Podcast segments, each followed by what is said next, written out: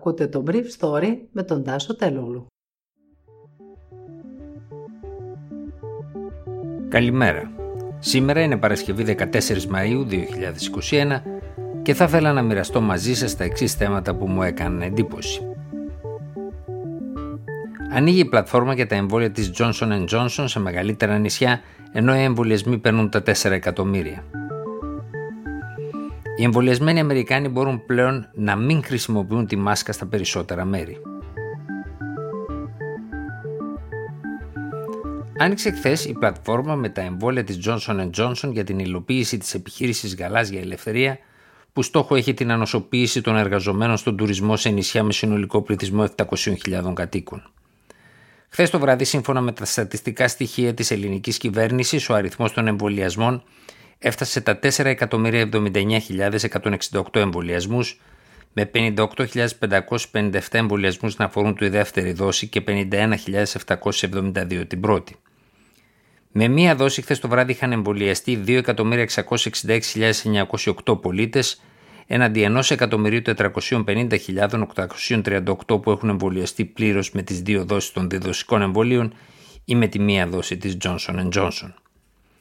Σύμφωνα με στοιχεία του ECDC, του Ευρωπαϊκού Κέντρου Λοιμόξεων, χθες είχαν διακινηθεί στη χώρα μας 4.758.940 δόσεις εμβολίων και είχαν γίνει 3.643.604 δόσεις.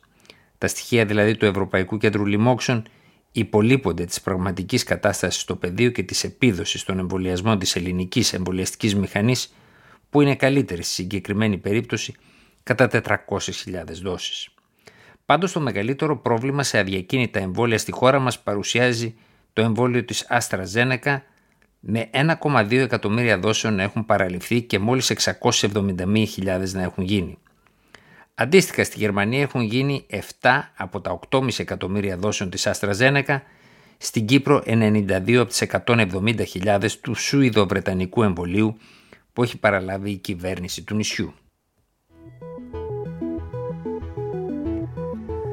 Καθώς 154 εκατομμύρια Αμερικανοί έχουν κάνει τουλάχιστον μία δόση του εμβολίου και 117 εκατομμύρια έχουν εμβολιαστεί πλήρως, το Κέντρο για την Αντιμετώπιση των Λοιμόξεων, το περίφημο CDC, ανακοίνωσε χθες ότι πλήρως εμβολιασμένοι δεν χρειάζεται πλέον να φορούν μάσκες ούτε και να τηρούν αποστάσεις σε κλειστούς και ανοιχτούς χώρους.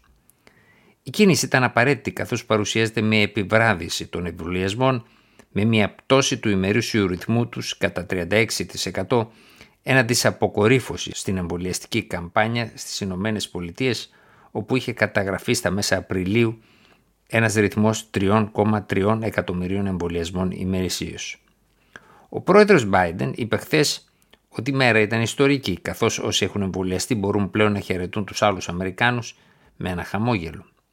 Η διευθύντρια όμως του CDC, Ρόσελ Βαλέντσκι, διευκρίνησε ότι όσοι αναπτύσσουν συμπτώματα θα πρέπει ακόμα και αν είναι εμβολιασμένοι να συνεχίσουν να φορούν τη μάσκα και να τηρούν τις αποστάσεις. Ο Δ. Άντωνι Φάουτσι είπε ότι η ανάκληση των περιορισμών θα πρέπει να δώσει στους πολίτες την αίσθηση ότι γυρίζουν πίσω σε ένα είδος κανονικότητας. Δεν μπορείς να εμποδίσεις τους ανθρώπους, συνέχισε ο Φάουτσι, να κάνουν τα πράγματα που θέλουν να κάνουν και αυτός ήταν ένας από τους λόγους που αποφάσισαν να εμβολιαστούν, ενώ άλλοι δεν το αποφάσισαν. Ήταν το Brief Story για σήμερα, Παρασκευή 14 Μαΐου 2021.